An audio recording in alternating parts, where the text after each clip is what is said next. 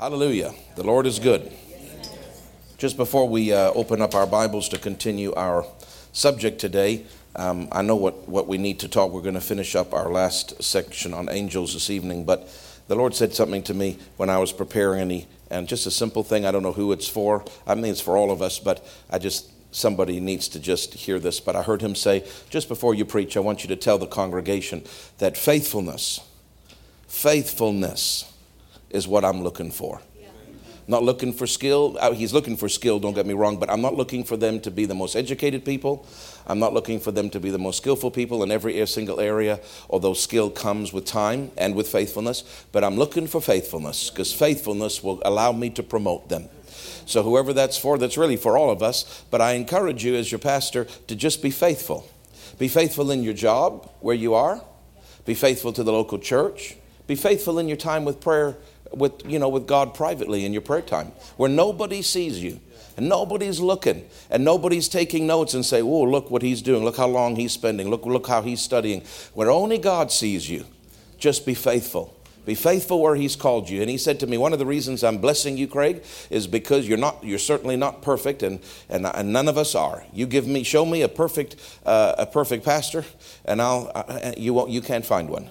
Show me a perfect church, you can't find one because people aren't perfect. Nobody's perfect. Offices are perfect, but, but people, impure, imperfect people stand in offices, right? And so uh, the, it doesn't, we don't have to be perfect, but, we, but faithfulness is something that he's looking for. And even in our imperfection, he said, not because you're perfect, certainly not because you're perfect, but because you've been faithful. You know, you know, I'm, I'm, I'm, uh, I don't. Most ministers don't say this. Well, they let's put it this way: they won't admit it, but it's the truth. Sometimes I'm tired. I don't want to come to church. And I say to Jenny, I'm I'm not going. She says, You have to go. I said, Give me one good reason why I have to go. She says, Because you're the pastor. and I said, Okay, that's a good reason. I'll, I'll, now, very rarely do I, very rarely do I feel that way. But every now and then, you know, you're just tired or you've had a hard day or things haven't gone the way you planned them to go for that day. And you just feel like, you know, I, and then you start justifying it. And then what you do is you start giving God your resume. Have you ever done that? Well, Lord, don't you remember I did this? And I sowed extra $50 on Sunday. And don't you remember I called that person when you asked me to? We start telling him all the reasons as though that's going to change his mind on faithfulness. And we, but then if you just quieten your own mind and listen, and then the Holy Spirit says, I just want you to be faithful. I can't tell you how many times over the years I've just come, don't feel like it, no anointing, no nothing. I just come to be faithful. And, and usually you do sense the anointing and God's there and you're so grateful you came, but occasionally you may not even feel that much, but you just leave, at least without anything else, you know, I was faithful. Yeah. And, and, there's, and there's promises for the faithful man. They abound in blessings. There's promises for the faithful man. There's promotion. If, if, people can just be faithful, amazing things could happen in their life. Amazing things could happen if they can just be faithful. And the Bible says it's hard to find a faithful man. It's hard to, because people are, are, are not faithful by nature. But when the Holy Ghost is getting a hold of you, He'll make you faithful. Amen. So I just encourage you, just continue to be faithful, faithful in your giving, faithful in your praying. Your may payday doesn't come every day, but it always comes. God keeps good records and He keeps good books, and He will make sure He rewards the faithful. Amen. So just remember that. Amen. Well, turn with me, please, if you would, again to the book of uh, Hebrews, chapter numero uno. That means chapter one, for those of you that aren't bilingual like myself. Um, Hebrews, Shebrews as well, but we're going to go to the Hebrews part today. Uh, chapter 1. chapter 1, sorry, I know you're not, you don't find it funny. I don't, I don't either, but I'm just happy today. Praise God. Amen. Uh, yeah, because some of you aren't, so I have to be extra happy for all of us. I have to carry your weight too. Uh, verse 13, but to which of the angels said he at any time, Sit at my right hand until I make your enemies thy footstool? Are they not all ministering spirits sent forth to minister for, them, for them who shall be heirs of salvation? And so, you know, there's obviously a measure that angels can help to a measure up until a certain point. Theologians argue on this point. I don't really know scripturally anywhere where it gives us definitive answers. Uh, so some people that believe angels will help you even if you're an unsaved person all the way through your life. Uh, I don't really believe that because I believe angels work with covenants, and, and, and that if you're in covenant with God, they will help you. But then there's others that believe, which, which very well may be true, that because God knows in His foreknowledge, He doesn't predetermine who gets saved. Okay, He gives everybody a choice. But He does know in His foreknowledge who is going to get saved. You understand? He didn't, he didn't determine it, but He does know who's going to make that choice. So some people believe if, and the ones that are going to get saved are technically an heir of salvation. An heir is somebody that hasn't received it yet, right? Hasn't received their inheritance yet. But, but so some people believe, and there probably is some truth to that. I'm not exactly sure myself, but there's some people that believe that, uh, that God knows in His foreknowledge, although He doesn't determine it, but He knows who's going to be born again. And those individuals, angels will work with them all their life until, uh, up until they're saved and after they're saved, because they're an heir of salvation. And they use this verse as proof of that. There's other people that believe no, up until the age of accountability, which is different for every person. Uh, we know it's usually 20 years and, and, younger when, when people know the, the, the eternal consequences of their actions, and that's when they need to be born again or they're not going to go to heaven. M- most people believe that, at least that, I'm, that I hang out with, that up until that age, and it's different for every person, but it's usually in the teenage years, up until that age, angels will work for them. But then once that, once that age passes and they need to be born again, those angels are limited in what they can do until they get born again, and then they'll work with them on from that point forward. And then other people believe that angels work with everybody on the earth. It doesn't matter whether you're saved or not saved. I don't believe that at all because I can't really find that in Scripture. But either way, you, you make your own decision on that. I'm sure that, that there is a measure where it says heirs of salvation, so there is a measure where angels can assist. And I've heard many ministers say that angels, like Dr. Jacobs, I've heard him say that before he even got saved, angels were, were helping and saving his life in different areas. Yeah. So that, because uh, he was an heir. Right. Obviously, if there's going to be some measure of help to an heir, how much more to the son? To the, to the one who's no longer just an heir, but one who's actually inherited the promise. There's obviously a lot of help for us. You can argue whether they help others or not. Is uh, not, I'm not. That's not really my concern, to be honest with you. That's just a theological discourse that people have. I'm not in that category of an unsaved person, and neither are you. So it doesn't really matter whether they do or not. You can form your own opinion on that. What I do know is that they're here to help us. Because I'm not just an, an heir to it, I've actually inherited salvation. I'm a saved person, and angels are here to minister for me. And I remember I told you that people have been saying for years, and I believe it, and there's many Old Testament scriptures to prove it, that angels will help us in financial areas. But I said, But Lord, I want a New Testament for that because I just don't want Old Testament because I live in the New Testament. And we should not form doctrine. Dad Hagin always said this. You don't really form doctrine unless you can find scripture for it in the New Testament and at least two witnesses, if not three, two or three scriptures. Because certain things in the Old Testament, of course, they go into the New Testament. But if it's, if it's for us in the New Testament, there's got to be scripture in the New Testament. Are you with me? For example, there's a whole group of people that are all hyper on Red Bull about the feasts of Israel. And they want to do this feast, and they want, and then some churches that are like totally obsessed with it. The reason why Dad Hagin warned against that kind of stuff is because you can't find it in the New Testament. It's an Old Testament issue, and that doesn't mean we don't you should know what they are and that we should know the symbolism of those feasts for the ages. Like for example, Jesus is coming on the Feast of Trumpets, the rapture is going to happen on the Feast of Trumpets, 100% guaranteed. There's nothing wrong with knowing that, but you don't have to celebrate as a church the Feast of Trumpets every year like some Jewish churches that have a real Jewish bent to them. That you get that's not necessary because you don't find that doctrine in the New Testament with scripture. So be very careful that what we believe has New Testament scripture to make a doctrine for us, because then you start getting over into legalism and the law. And your heart may be right, but it can cause you to stumble in some things. Do you understand? So that's why Dad Hagin always said if you can't find it in the New Testament, old as well, because the new is the fulfillment of the old. So you'll find, if you, if you see it in the new, you're going to see it in the old. But you've got to find scripture for it in the new in order for this to become doctrinal. Do you understand? So, about angels and specifically about their help with money. I believe Dr. Dufresne's vision. I believe when the Taco Bell angels showed up, the building that he wanted to buy, they called it, they're not called the Taco Bell angels. That's not their name. That's what he named them because the building was owned by Taco Bell and he wanted to buy that. And when they came with dented armor and they said, We've come from heaven to straighten out your finances, and he said, Well, thank you. And they looked at him and he said, Well, thank you. And they looked at him and he said, What are you waiting for? The command of faith. And he quoted Philippians 4 uh, 13, my, my God shall, so, for 19, my God shall supply all my needs And the, they flew out the window, and within a few months, that man came with the $300,000. Well, I believe that vision. He's not a liar. He was my father. I know he's telling me the truth. I know that angels were there to help with finances. I know there was some kind of a battle in the heavenlies because otherwise they wouldn't have dented armor. Nigel, there was a reason why they had dented armor. Why did Dr. see fit to tell us that detail?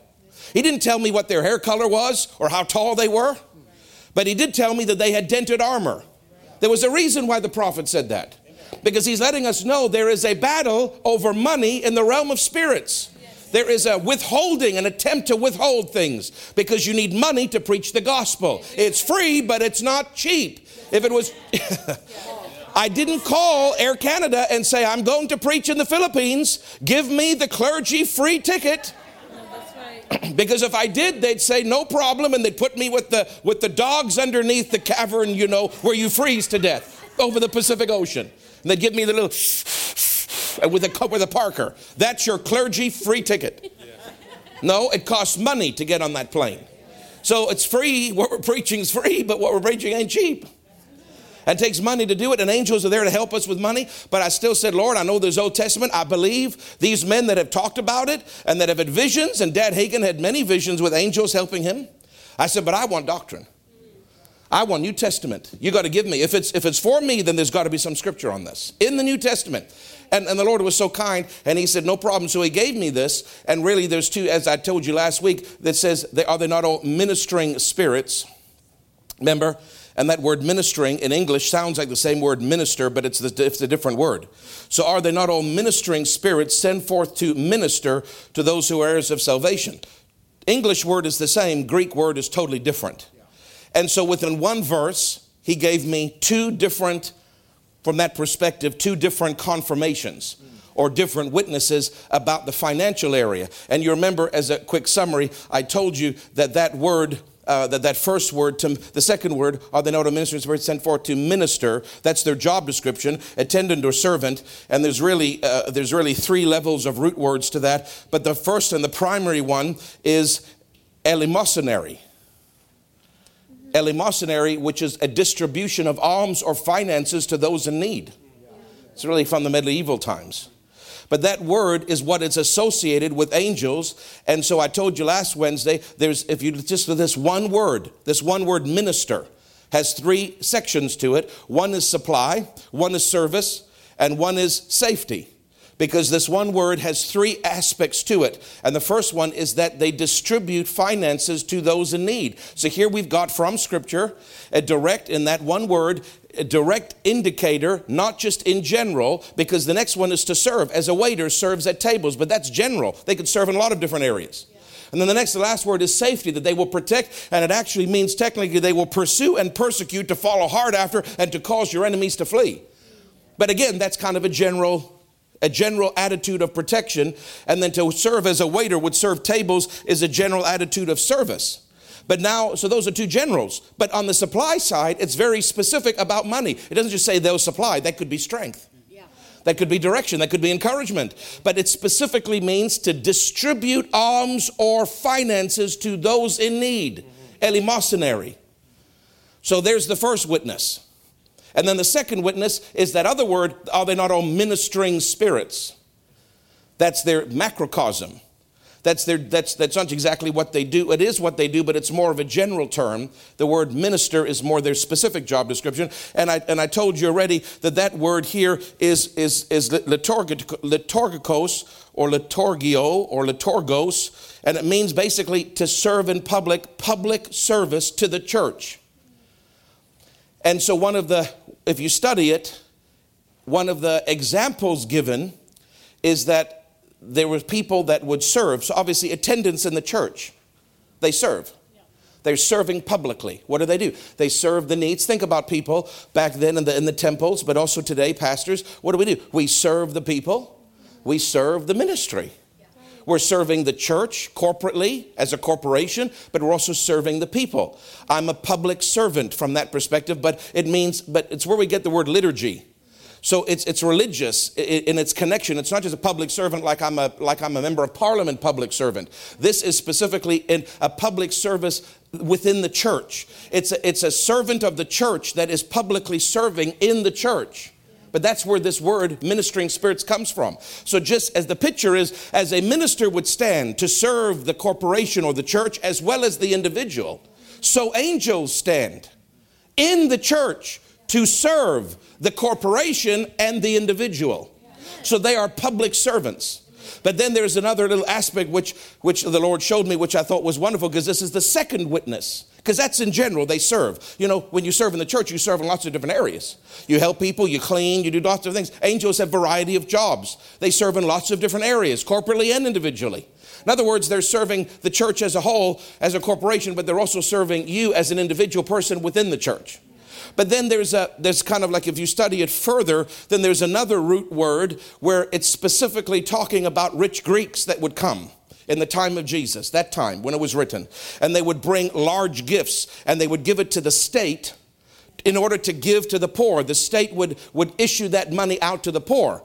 And that was called doing a public service. Because remember, this word means to publicly serve. But there's an image there, there's a connection in the Greek, and it actually specifically is the Greek word, and I didn't, I didn't pronounce it right last time because I didn't realize that it, there was silent, that some of the letters are silent, so it made, threw me off. And of course, you can't find a pronunciation thing on Wikipedia because I only do English. so, but, but, there's some silent vowels and different things. But really, it's a simple word. It's just liturgia.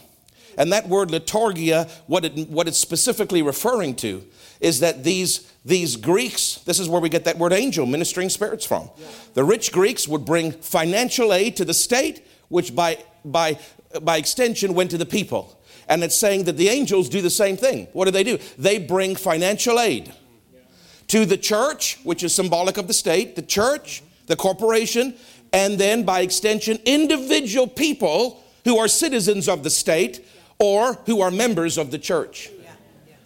Do you understand? And there's a second witness, liturgia. Not, they're not just in general, like ministers in general serve the people in the church. Angels in general are here to serve. They do public service. They serve the church. They serve you. But it specifically means, liturgia, that they will bring finances to serve the church and also the individual within the church. Just like the rich Greeks did. God is using that as a parallel so that we'll understand the ministry of angels and how it operate, how they operate, and part of what their job description is. And I just think that's that's wonderful. I mean, I really do. I think that's to me that is that's just such a confirmation because I asked God to help me and show me what it really meant. So we know here uh, it says here in in the in the Greek dictionary it says angels. Well, this liturgios, the original word, is to the state and the citizens of the state, this public service, which means now to the public church as a corporation. Now, listen now, are you listening? But also to, in, I'm quoting now, to individuals whose lives are in the service of the church and the gospel. Just like the individuals whose lives were in the service of the state could have access to the wealth from the state that came through rich liturgia. So, individuals, that's me, whose life is in the service of the church and the gospel, has rights to receive that same service and financial aid as the corporation receives from the liturgia or the angels who's tasked with bringing wealth to help the local church, the corporation, its needs, and the individual whose life has been given in service to the church and the gospel. So if you are an individual and you look at yourself and say, As my life, have I given my life in service to the church and the gospel? If the answer is yes, and if you're part of this church, the answer is yes, it means that you qualify for angels to bring you financial aid. I say, is this a real church? Are we a preacher of the gospel? Is this where we preach Jesus? Is this a real church? If the answer is yes, Am I a public servant of the gospel in this church? If the answer is yes, are you individuals given your life in the service of the church? If the answer is yes, then the liturgia are assigned to help me. Like the rich Greeks were assigned, were helped the state. Where, do they, where they get their wealth? Angels don't have the wealth in and of themselves, but they've got connections. I got connections. I got a lot of connections. I'm sure my angel talks just like that. I'm certain of it. He's got connections. He can work things behind the scenes. He knows people that I don't know. He can influence people like he did with the man in the purple tracksuit to bring money as we need it. Angels are there to help us. We've got to believe in their ministry. We've got to recognize this is doctrine. This is not just a nice thought that we're trying to believe what Dr. Dufresne's vision was. And let's just hope it's true and just let's just run with it. And if anybody asks us, we just say, Oh, I don't want to talk about that. I don't want to talk about that. Because we don't have scripture to back it. No, I got scripture to back it. I'll stand toe to toe with any person. I've got scripture to back it. And in that one verse, I've got two witnesses that they are eleemosynary, they are distributors of wealth, and they are liturgia, they are, they are bringers of wealth to the church and to the individuals whose lives are given in, in, in service to the church. Praise God. So then I got a little bit, a little bit arrogant. Not arrogant, I got a little bit ornery. And I said, Lord, I thank you for the two witnesses. You said, out of the mouth of two or three witnesses, let every doctrine be established. You've given me two witnesses in the same verse, mind you. But I said, Lord, I'm a little bit of a stickler. That's just really two witnesses, but it's really one verse. And I know that, you know, there was no verses when they wrote it, it was just one long thing. So technically, but I said, it's still in my Bible, one verse. I want another one in the New Testament, mind you, that tells me that angels will help me with finances. Otherwise, I'm not preaching it as doctrine. I can talk about it like I believe it, but kind of keep my tail between my legs and run away before anybody really questions me because I can't go toe to toe with anybody unless I know doctrine. Are you with me? When I know doctrine, I don't care what you say. You're wrong and the Bible's right. Do you understand? And the Lord said, No problem, son. And he took me to James chapter 5. So, would you please go with me to James chapter 5? And he said, Here's your second witness. So now technically if you take the two from Hebrews 1:14 plus this, I've really got three, but it's two verses. Now James chapter 5 is an interesting scripture, so let's read that together and uh, I'm going to read it to you from the James chapter 5 verse 4. Let's start with now verse 1. Go to now ye rich men Weep and howl for your miseries that shall come upon you. Your riches are corrupted and your garments are moth eaten. Verse 3 Your gold and silver is cankered, and the rust of them shall be a witness against you. And you shall eat your flesh as it were fire, and shall eat your flesh as it were fire. You have heaped treasure together for the last days. Behold, the hire of the laborers who have reaped down your fields, which is of you kept back by fraud, crieth and the cries of them which have reaped are entered into the ears of the Lord of Sabaoth. You have lived in pleasure on the earth and have been wanton. You have nourished your hearts as in the day of slaughter. You have condemned and killed and the just, and he doth not resist you. Be patient, therefore, brethren, unto the coming of the Lord. Behold, the husband waited for the precious fruit of the earth, having long patience for it, until he received the early and the latter rain, and it goes on. This is a rebuke to those rich ones that have got rich by ungodly means and that God don't mind people being rich, but He doesn't want you being rich by ungodly means. He wants you being rich. You can be rich, but do it the right way. Don't do it the wrong way. And so I want to read this as well, James chapter 5 and verse 4 from the Amplified, please, if that's okay with you. Because you just, you know, you don't come to a, a cheap church, you come to somebody that will read it to you with another translation. That's why you pay extra in your tithes and offerings. That's why you give extra offerings, because I'm going to read it to you from other translations. Just remember, for every translation, another 10 bucks, please. I'm just kidding. Don't get offended now. But it says, verse 4 But look, here are the wages that you have withheld by fraud from the laborers who have reaped your fields, crying out for vengeance. And the cries of the harvesters have come into the ears of the Lord of hosts. Now, the New Living Translation says it this way Listen, the, hear the cries of the field workers who you have cheated of their pay. The cries of those who harvest your fields have reached the ears of the Lord of heaven's armies. You, you, see, there's lots of different ways that it says that, but it's, it's saying it. Praise God. Now, what is, what is that? What is they really saying here? There's some guys that have worked for you. Okay, this is my very simple translation. This guys that have worked for you, you owe them money you have kept that money back fraudulently because you're too cheap to pay them. But they have earned that money and you've done it fraudulently. Now, those laborers that have worked for you are crying for their wages to be returned to them because they have been fraudulently held back. Pay attention to that phrase fraudulently held back. Now, those people that have been ripped off basically are crying, and their cry has come into the ears of the Lord who controls angels. Why didn't it just say the Lord? Why does it add angels? Pay attention. Catch the hint. Put one and one and together makes two. Connect the dots. God is saying the cries of the ones whose money was held back has come into the Lord who controls angels. In other words, the angels have got something to do with getting that money to that person who was ripped off and whose money was held back. Otherwise, it wouldn't say angels. Are you with me? This is not very hard to understand. Now, that word cries, the cries, the cries of the workers, that is not the word in the Greek. that ain't that word. Because when you do that, angels just look at you. That doesn't help. It's not cry like wailing, sadness, pain. It's not that kind of crying. What it means is, are you listening? In the Greek, it means a shout, a call, or a command for help or aid. And there's a Greek picture, because Greek is a picture language. There's a Greek picture associated with that word cry. You know what it is? The dogs, now remember, it's a symbol. We're not calling angels dogs, but this is the symbol. This is the picture. It's a picture of a man of those, like in, like in, like in Old England, you've seen paintings of it, where those guys, they, you know, they even got a shirt, suit and tie on even when they're going hunting.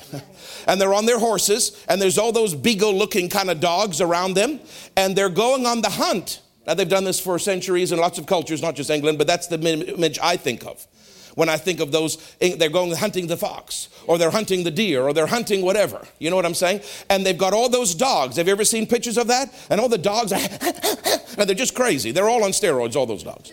And they love to hunt and they love to run and they love to catch things. And they love to find things.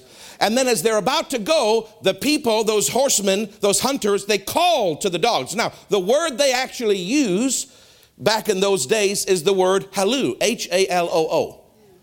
Now, in the Greek dictionary, it actually says the word halloo because it's trying to associate the way that they would yell to the dogs is the way you yell to angels. And they would say, halloo, halloo, let's go, let's go, come on, come on. And those dogs, and they start to run, and the dogs go ahead of those guys on the horses because they're on the scent trail and they're finding that quarry. Do you understand? But to, it actually means an incitement, to incite, to stir up, to rouse to action and they shout to those dogs that you don't have they don't have to say the word halloo but the greek dictionary says the word halloo because traditionally that's the actual word that they would say it's halloo halloo it means come on let's go let's go let's go yeah.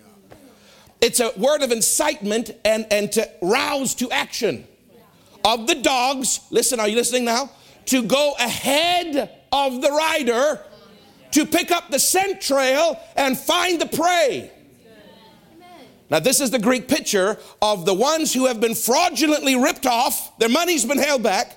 They call, they cry, but not tears. They call, they command.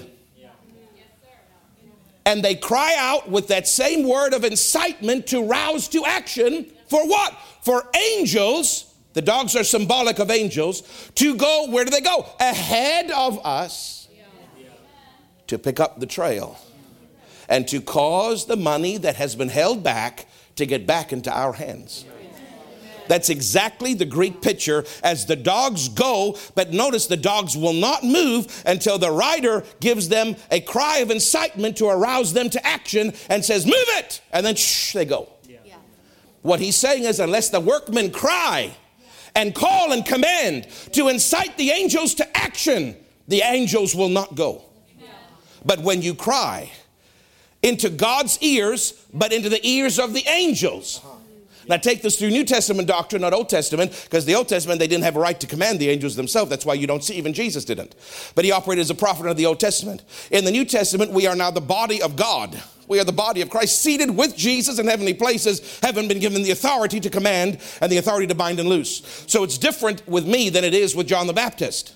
And the least of you is greater than John the Baptist because the least of you have God in you, and John never had God in him. And so all of us are seated. John was never seated. All of us have a right to say to angels, God says, His word says. They won't just listen to you, but they will listen to when you say God's word says. Because they hearken, verse Psalm 103 the voice of the word. The word has to be given voice by who? By God. But who am I? I'm God's body. You got to renew your mind to who you are. You're not a worm like they told you in the other church. You're not, you're not just a, a, a, little thing with slithering on the ground. Oh, woe is me, I'm such a loser. No, you're God's body. Jesus is God. Christ is God. I am the body of Christ or the body of God. I am part of God. And I'm seated with God. So when I speak God's words and the angel hears part of the body speaking the Father's words, they obey the part of the body. That's right. But unless I call and command and incite them, rouse them to action, they just sit there and look at you. Are you listening? But money has been held back.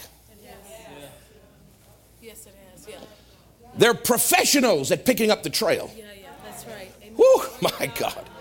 When I saw this, I almost fell off the chair. I said, Jesus, I didn't even know that was in the Bible. He said, Son, there's lots you don't know that's in the Bible.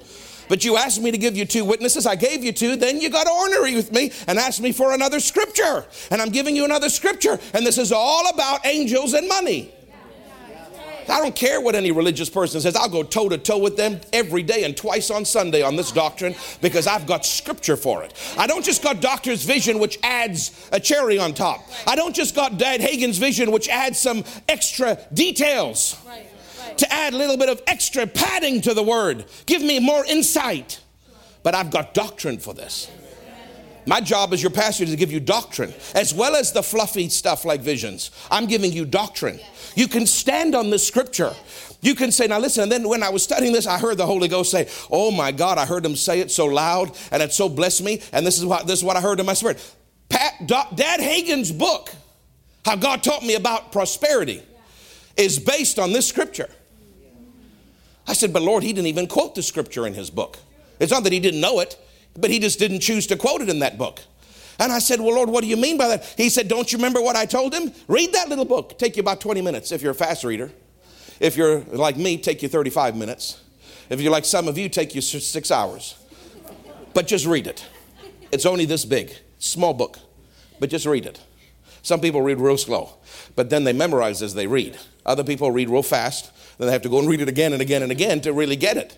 So, however you want to read it, read it, but read it. Because Jesus said to him when he was struggling financially, He said, All the money that you need is on the earth. It's not in heaven, it's on earth. You can't, I don't have a printing press in heaven because that would be fraudulent. Do you understand? Because some people are waiting for God to just rain, you know, the little brown bills that we have, you know. We like the brown ones. If you can't get a brown one, you go for a red one. Can't get a red, you go for green, then purple, then blue, and then coins if you can't have enough faith for a blue. That we used to have a pink one that was a thousand dollar bill, but now they've, they've done away with that because the people were stealing them. so so we, we just we go for the browns. Not the Cleveland Browns, brother. We go for the browns, the, the dollars. See, the U.S. don't have. They're boring. They got no, no imagination, and it's all the same ugly color. But we, we're imaginative here. We don't make ours from no cotton. We make ours from plastic, buddy. Plastic. I show Pastor Nancy. He goes, What is this? I said, Plastic. I said, We're in the, this is modern age, Pastor. I said, Your country still deals with cotton and trees and they're ruining the rainforest. Canada's cutting edge. We deal with plastic. Come on now, brown plastic. But he ain't raining down brown plastics from heaven. He isn't. He said, I can't do it that way that's fraudulent. All the money you need is on the earth. Now, listen, listen, because as I was studying this, he reminded me of that little book. Jesus told Dad Hagin, he said, All the money you need is on the earth, but it is being, are you listening?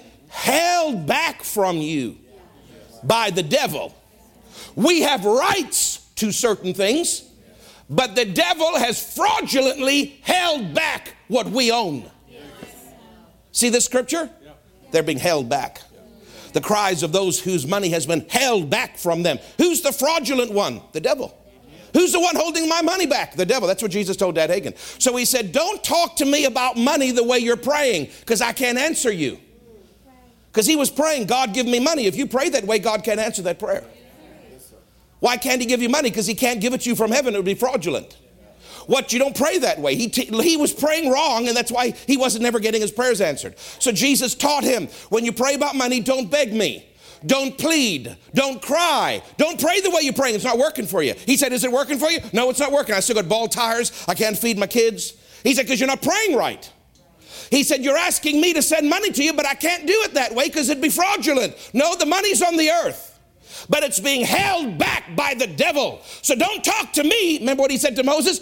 Don't talk to me. Hold your staff out. Right. Same principle. Don't talk to me about your money, Kenneth. It's being held back by the devil. Now we got a verse here held back fraudulently. Now he said, What you do is you say, I claim in Jesus' name, that's the act of faith, this amount. Now, because it's being held back, speak to the one that's holding it back. Say, Devil, take your hands off my money. Quit holding it back. And then what do he say? The third thing. Now, Jesus is giving him doctrine. This verse is not even in his book, but his verse, Jesus knows this verse, even though it's not in his little book, because his book is predicated on this verse. When it's held back, tell the angels to go get it. Now, Jesus added another aspect to it tell the devil to take his hands off it because he's the one holding it back and then release the angels and say, Go, angels, ministering. In fact, he said ministering spirits. He even quoted Hebrews 1.14. Go, ministering spirits, and cause, he used the word cause, cause the money that I need that has been held back to come.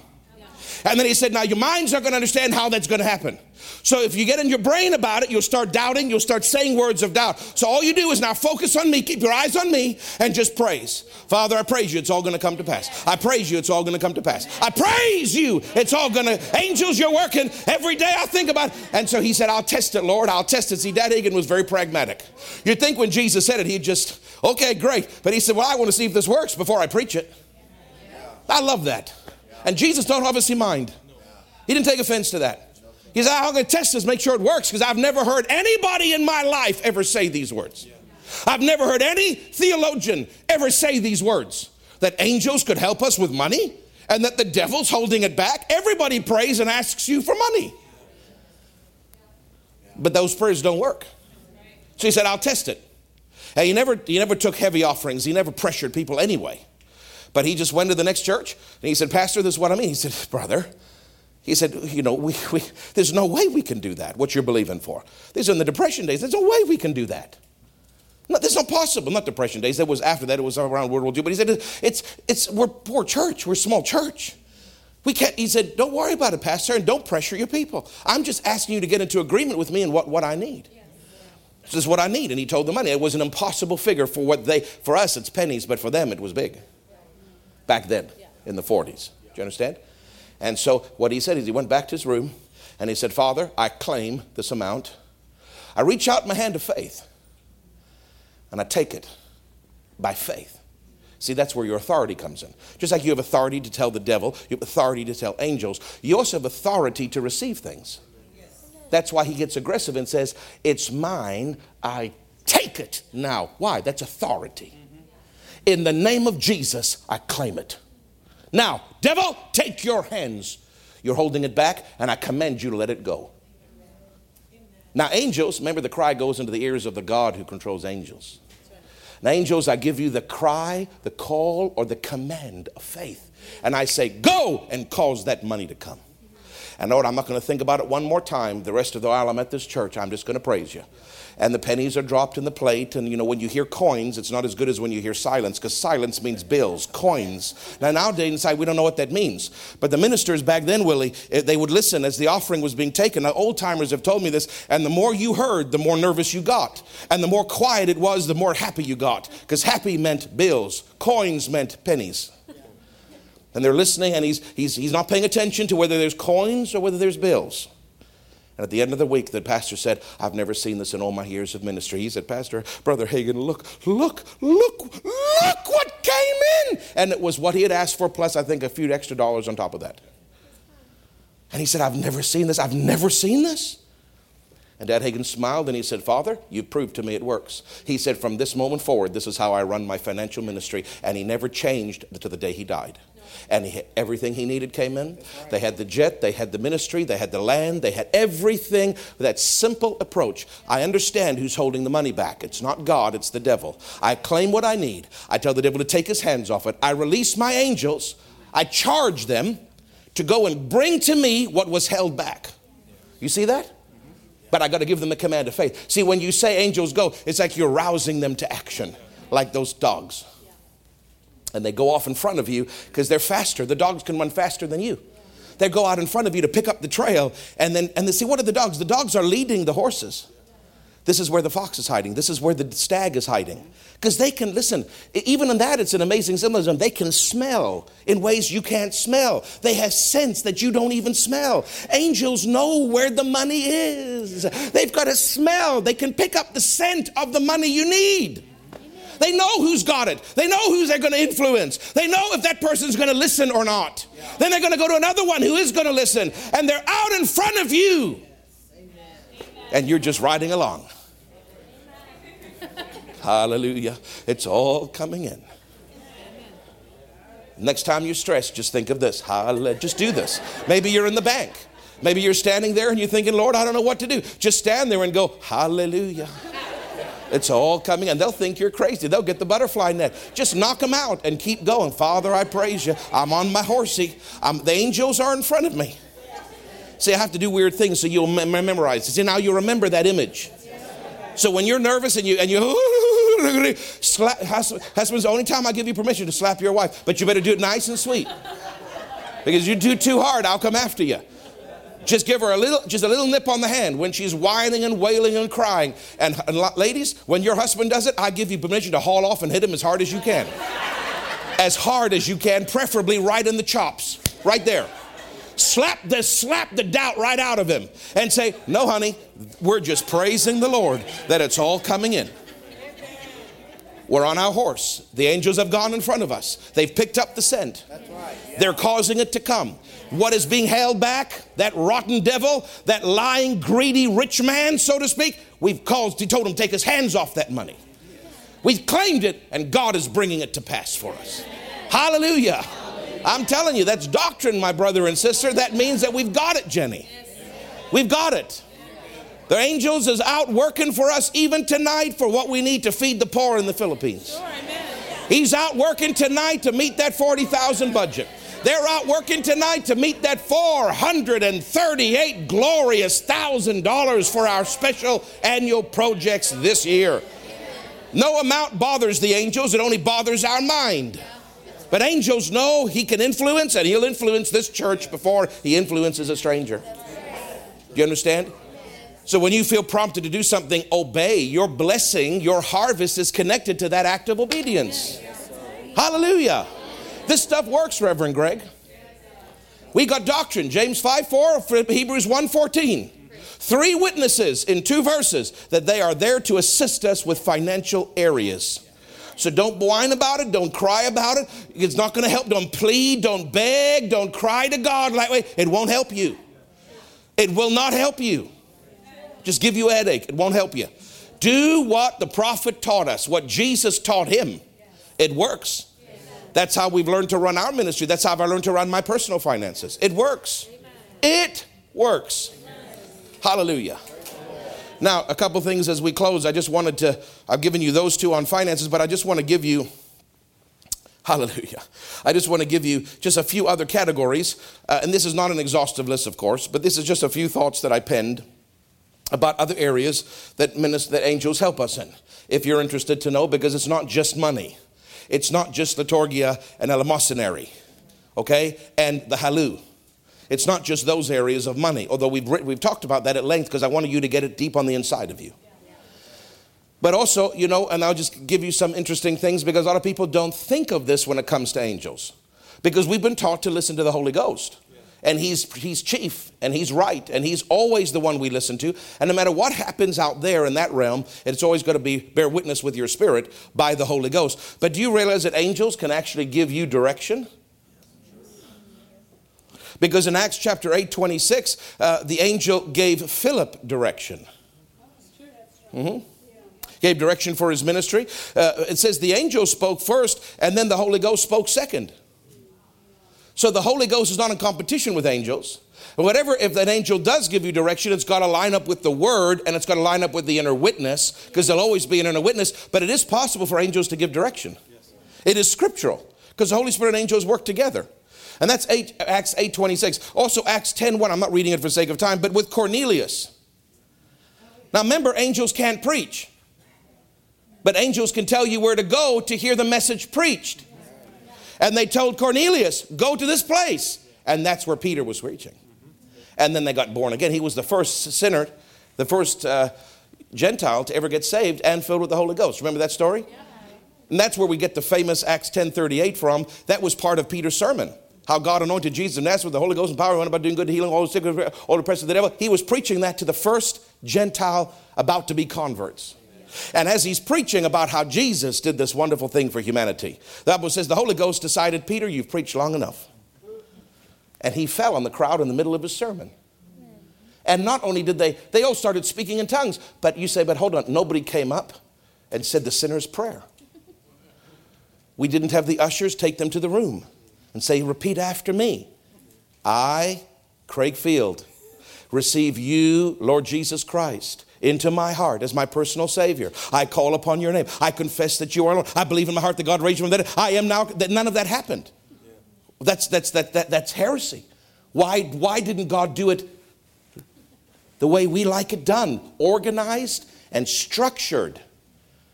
The Holy Ghost, they got born again sitting and hearing how God anointed Jesus of Nazareth with the Holy Ghost and power. And they're listening and they're thinking, I want this Jesus. Oh, I, I love you, Jesus. I call upon you, Jesus. And they're saying that in their heart and they got born again in their chair. And Peter didn't even know they had got born again. And then the Holy Ghost said, I'm going to just bypass the preacher because they're already saved and I want to bless them. And he falls on the whole crowd and they begin to speak in tongues in the middle of his sermon.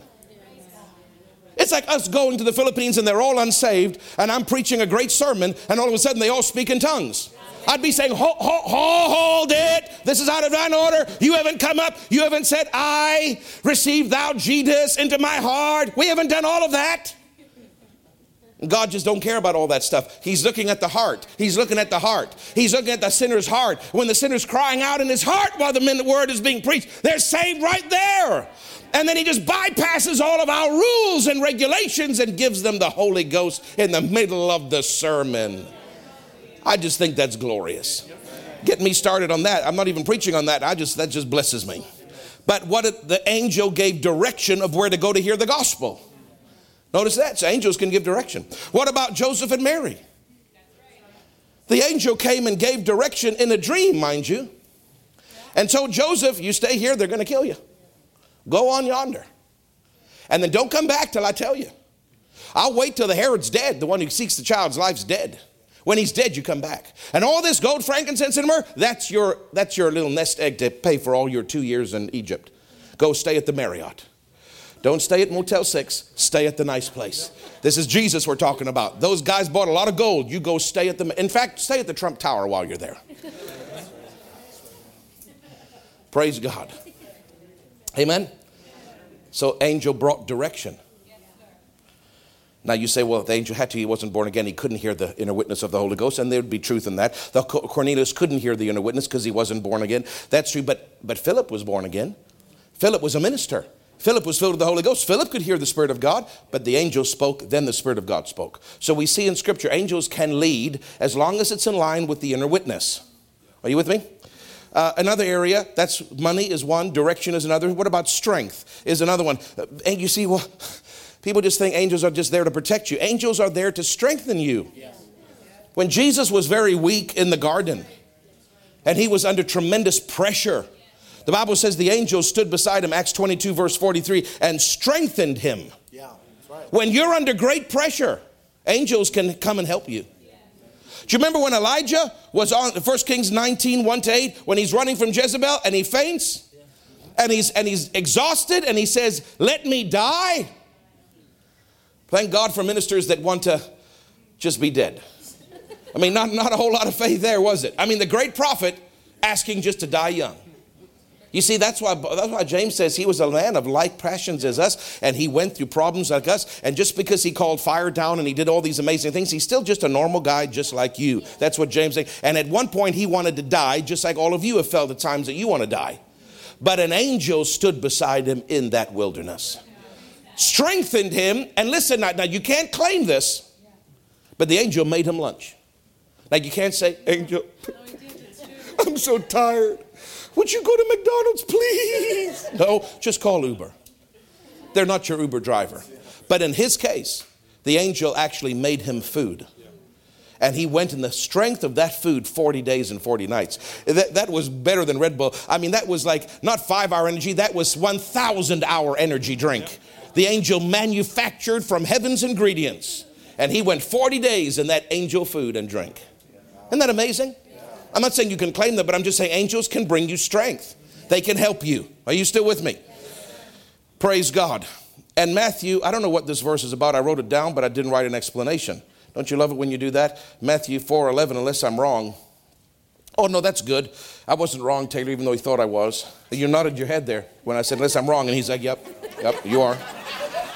then the devil left Jesus after tempting him in the wilderness, and behold, angels came and ministered to him. Jesus was physically weak. Those angels came and strengthened him. On that last day, I was so weak, beyond weak. I, I, was, I just couldn't stop. My, the, my body was just shaking. I couldn't, I was so weak. And two angels came and stood on either side of me. One put his left hand on my right shoulder, one put his right hand on my left shoulder. And within about five seconds, all that weakness, all that pain instantly left. And I felt like I'd, I'd had a big meal.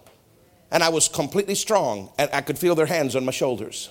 Angels can bring strength when you're weak. They can bring finances. They can bring direction. Just listen to the Holy Ghost primarily. They can bring strength. Praise God for the help of angels in our life. They can protect us against evil forces. Pastor Nancy said to me, she said, I think publicly too, but I know she told me privately. She said, in the first time, it was first or second year that Brother Copeland came after Dad went home. And then he got in the spirit in the green room and he said, No, I no, no, no, you don't. No, you won't touch her. I command you to stop that. He got in the spirit. He didn't tell her what he saw. But then, sometime later, actually, just somewhat recently, she had a vision.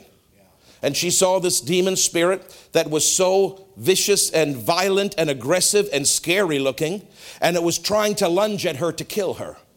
And two massive angels stood beside that demon and had him by each of his arms and was restraining him from attacking Pastor Nancy. And God spoke to her and said, Those were the angels released when Brother Copeland said, No, you don't. Now, listen to me. Uh, you, it's beyond just the angel principle. She said to me, She said, Pastor Craig, it matters who you're connected with. She said, Because I, my anointing and my authority in that situation wasn't strong enough or wasn't whatever enough because God needed a higher office to protect me and to help me and to give a command from a higher anointing to protect me from that demon that wanted to kill me. And if I had not been rightly connected, I don't know what would have happened because those angels came because of him, not because of me. There are some times there, that you need to be in church and you need to be around that anointing of the pastor because certain things will be released. To, and I'm not saying that manipulatively because you've got authority yourself. And I preach a lot on your authority. But to balance it, there's also certain things that come from other offices that you can't get on your own. But because you're rightly connected, certain things are released into your life. And maybe it's years down the road, but there'll be a rescue for you. Oh, I'm so grateful for that story.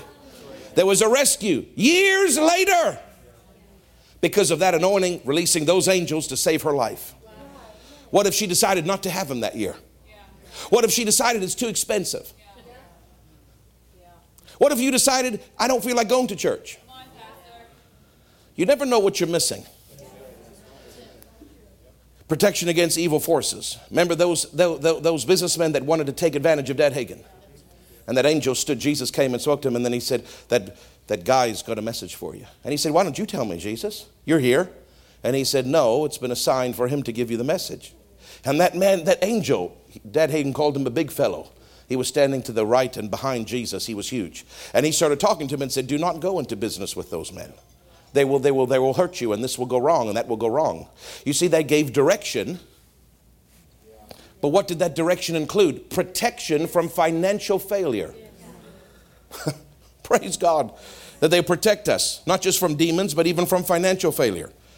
And then, of course, with the Taco Bell thing, they were protecting his finances, even though they were bringing, they were bring, telling him they've come to help you with finances, but because they were in a war. What were they doing? They were fighting for his finances. You don't have to fight for your finances. You don't have to fight for it. Let the angels fight for it. That's their job. They know what they're doing, you don't. All you have to do is say, I claim it. They will take your hands off it. Angels go and cause it to come. Father, I praise you. Let them figure out the war. My job is just to praise. But they do protect your finances in that realm with war. Oh my God. Praise God, praise God, praise God. Remember in Matthew 2 3, they delivered them. Again, some of this overlaps, but they delivered Jesus from danger by sending him through the dream to Egypt. They delivered Jesus from Herod. Remember with Lot, the Bible says in Genesis 19 16 that the two angels came and delivered him from the destruction. They were there protecting him from destructive forces, which was God's judgment in that case. Are you with me? Psalm, Psalm 34, verse 7 the angel of the Lord encampeth about. You know what that word in the Hebrew means? Pitches a tent. To abide, to stay, to dwell, to wait with you. The angel of the Lord pitches a tent. He's not rushing to leave. He campeth about those that fear the Lord to deliver them. My God. And that word means to fight for, to, to, arm you, to, to uh, there's a lot of different, different definitions for delivereth them, but it literally means to pull the enemy off you and to strip him of his power. When demons come against me, the angel of the Lord encamps about me to deliver me, and he does not leave my side, and he is there 24 7. He pitches a tent and takes up permanent residence around me. And when those enemies try to attack me, he jumps on them, strips them of their power, and drives them off.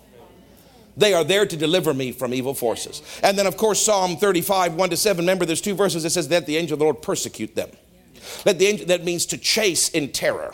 Let the angel of the Lord cause their way to become slippery. You don't want to mess with believers when they've got angels at their disposal to make your way slippery. Meaning, you mess with believers, you're going to fall. The angel, actually, in the Hebrew, it means the angel will push you down and cause you to fall. Angels don't just lift people up, they push people down. Angels make sure that people fail in certain things when it comes to your covenant. Those that stand against you, angels are here to help us. So they are here for a variety of reasons for money help, for direction help, for strength help, to protect us against dark forces. I'm almost done. I'm just giving you some further ones. They also help us with favor. They prosper you in the way. They give you things that money can't buy. I like Psalm 512 and I say it every day. Favor encompasses, encompasses me about as a shield. That means I am protected. Shield means protection. I'm protected 360 degrees by favor. Angels, you've heard Psalm 512 come out of my mouth. I'm the body of God. You hearken to the word of God. Do what I say and cause protection to uh, favor to surround me 360 degrees today. Everywhere I turn, every situation I face, I will have favor. And angels do it. I've seen the most astonishing things happen that I don't even know how it happens. I sometimes I, I, I claim I don't always claim it. I should claim it more. But I walked in the bank one day. I was on my way and I was rushing and I was late and I said, Lord, I don't know. And I saw the lineup out the door. You know, when you see the lineup out the door, you know it's going to be a long haul. And I was rushing to get to a minister. I had to give him money, and I had the, the they had a bank draft for me. And I, they said wait in line and they asked the teller. And I'm looking out the door. And, I, and as I was walking down, I could see the line out the door. And I said, Angel, you can talk to them. Don't be weird about it. But I said, Angel, favor encompasses about me as a shield. Now go forth in Jesus' name and get me in there. I need to be in and out in less than five minutes. And somebody saw me. I'm standing in the line. Somebody's, is your name Craig? Uh huh. Would you please come here, sir, into my office? I have what you need. I said, How did you know? Oh, somebody called and said that you were coming. I don't know any of the staff members that called. I don't know how that happened. But I just know that they said, Would you come? And I walked. It feels so good to walk past the line. And you can feel their stares boring into the back of your head. And you can hear the cuss words coming out of their dirty little mouths. What the thing did beep beep do you think you're doing? I got angels, buddy, you don't. I'm not getting arrogant about it. but but that was I needed help, and and I don't know. Maybe a staff member did call and didn't tell me, or I don't know, but somehow they knew, and they were looking for me. When they're that busy, they're not looking for you. You're looking for them, they're not looking for you. I'm telling you, I've had experience after experience after experience like that with angels where I know the angel caused that to come to pass. We've had people that couldn't get jobs, and the angel caused, think, remember Jenny, caused a think tank, and they said, I don't know why, but I'm compelled to help you. I've called in all of our staff, and we're going to try to solve this problem. And I'm like, I'm like, why are you doing that? I don't know, but I feel I have to help you. That's my angel influencing them. And they worked out and rewrote a code in a computer at the government, at the place where they hire people. Because we needed a, a what, do you, what do you call it, Jenny? A grant for somebody to be hired. And they said, no, they don't qualify. And we said, but they do. And then they said, well, you're right, they do. But the computer system's rejecting it, and we don't understand why. If the computer system won't accept it, we can't give you the money for the grant. I said, Angel, go. I remember doctor was in the green room. And I heard the Lord say, Send out my angels. And I didn't want to do it in front of him, so I went into the green room hallway and I said, Angel, now you go. But before that service was over, she called me. She said, I don't know, I felt this overwhelming compulsion that I have to help you. So I called all of our IT. This is at the government. The government don't like to work. I worked at the government. They take breaks all day long. That's unusual to call a special IT conference to help some nobody. And they rewrote the code. And they said, now when we click submit, it worked. The check is on the way. You've got your grant. And I walked into the green room after I said, Doctor, do you remember I told you we'd send out He goes, Yeah. I said, They just rewrote the code. He goes, Glory to God, this stuff works, doesn't it? This called favor. Angels will help you with that kind of stuff. Almost done. Uh, healing services and healing parts. We don't know fully how it all works, but angels can bring parts. Angels have healing assignments. They're not the healer but they can bring parts. And we know from Scripture because the water was stirred and an angel stirred that water. So what happened? The angel brought some kind of something because when you jumped in, you got healed. And that was an angel that did it. So I don't fully understand how it all works, and you can't ask an angel to heal you. But you ask Jesus, you, you thank God that Jesus has healed you and you receive that healing by faith. But angels can bring body parts. I know with Dr. Jacobs, there's one angel that out of his index finger comes a laser beam and that he, all he does is lungs. And when there's lungs, his eyes are often opened. He sees the angel, and it goes like a movie. And he goes with the laser beam over the lung, and they go back to the doctor. They have a brand new lung. But that's the only thing that that angel helps him with his lungs. There's another angel that helps him with backs. There's another angel that helps him with, with other body parts, hearts. And that's all they do is help them with hearts and, and body parts. So angels can assist. They're not the healer, but they can assist in the healing ministry. And they can bring body parts as needed. Praise God for the help of angels. Hallelujah. Angels can also influence people to do the will of God, to show up to church. I release angels every week. Angels go and cause the people to do agape. Influence them to be faithful in their attendance, faithful in their tithing, faithful in their ministry of helps, faithful in their praying, faithful in their evangelism. Angels can influence people to be faithful. Now you still have the choice, but they can they can remind you, they can influence you. I know Dr. Jacobs was preaching once, and, uh, and, and the minister's eyes were opened in the spirit as he was preaching, and they saw an angel standing beside him. And everywhere Dr. Jacobs would move, that angel was right there that would move with him. And then every now and then, the minister would see him turn, the angel would turn his head and whisper into Dr. Jacobs' ear. Dr. Jacobs didn't know he was there or what he was doing, but he was whispering a thought into his ear, into his mind. And as soon as he would see that angel whisper, Dr. Jacobs would say, Oh, I, I just felt the Lord tell me to say this. And then he'd be preaching, and then he'd see the angel turn and go, and he'd say, Oh, I just heard the Holy Ghost say this. He thought it was the Holy Ghost, it was an angel. There's things that angels can do that will boggle your mind. They can help with influencing people. They can also help with executing of assignments for your life like Philippines and different things. They're assigned to different countries, they're assigned to different parts of your life. There's angels that can help you with your business, there's other angels that'll help you with your children. There's angels that will help you with your marriages. Uh, there's angels that are assigned to different things to execute different assignments. You just have to, you just have to release your faith that they will do those different assignments as you need. And last and finally, don't forget that angels will come, and this is not an exhaustive list, but the ninth thing I had on my list, just, just, just, just thinking off the top of my head here, not an exhaustive list, but these are some of the main things that angels do, is they bring utterances. Remember that that angel said to Pastor Nancy not too long ago, I have come with utterance for the revelation given through Norval Hayes. And then when she was preaching, the same utterance that Norval Hayes had for that subject of worship, that, that angel gave her utterance to speak the revelation. And then she had that vision in service and she saw the angel pull a little drawer out of my throat. I don't know if you can see it, but it's there. I've checked this, this evening, I couldn't find it. I looked very hard. You know those, those mirrors that magnify for the, you know, for your face, ladies? All of you know what I'm talking about. The men don't. If the men do, then I'm really concerned for you. I need to lay hands on you. But some of you ladies, you know the mirror and it's really big and makes all your pores look disgusting, even though they're not. So I've checked that mirror. Is there a drawer? I can't find. Is there a little, a little hook somewhere? I can't find it. But in the supernatural realm, she saw the angel come up to me and pull a drawer out of my throat and put a scroll in the drawer and stick it back in my throat. And that is the utterance. And she said, At times you're going to sense that anointing come in your throat. She said, There's an utterance from an angel to speak forth revelation when you do. And I notice it's strongest when I preach an authority in the blood. And then on the fast, God told me the reason you feel that anointing the strongest in your mouth and in your throat on those two subjects is because those are the subjects I've assigned to you to preach all over the world when you go. Is to preach on faith and authority, which are kind of they go twin together, and the blood. And of course casting out devils as well, but but that will produce casting out devils. He said, That's what I've assigned. That's why you feel that, that's the utterance given to me. Angels can actually give ministers utterance. Yes. And when you don't know what to say in certain situations, angels can give you utterance. Yes. Now you're not don't don't don't be weird with it. You're just saying, Holy Ghost, thank you for helping me. But I'm just saying angels can do more than what you think they can do. They are amazing beings. Thank God we're not alone.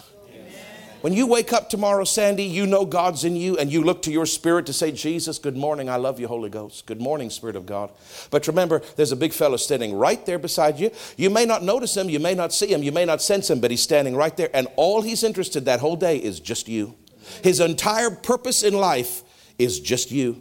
And the more you say, angel, now I claim this, go. Now I claim that, go. You keep that angel busy all day long. And if you don't, if you don't, rouse him to action with words of incitement.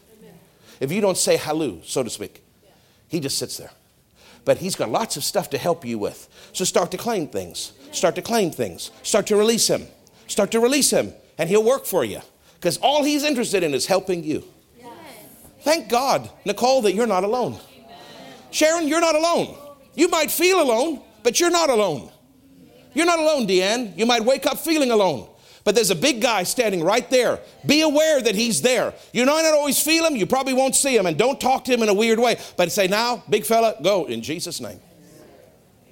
They will obey. Hallelujah. Well, hallelujah. I've given you some, some doctrine here to help you with angels. And the Lord said, put this on the radio. So I've been putting all of this series on the radio.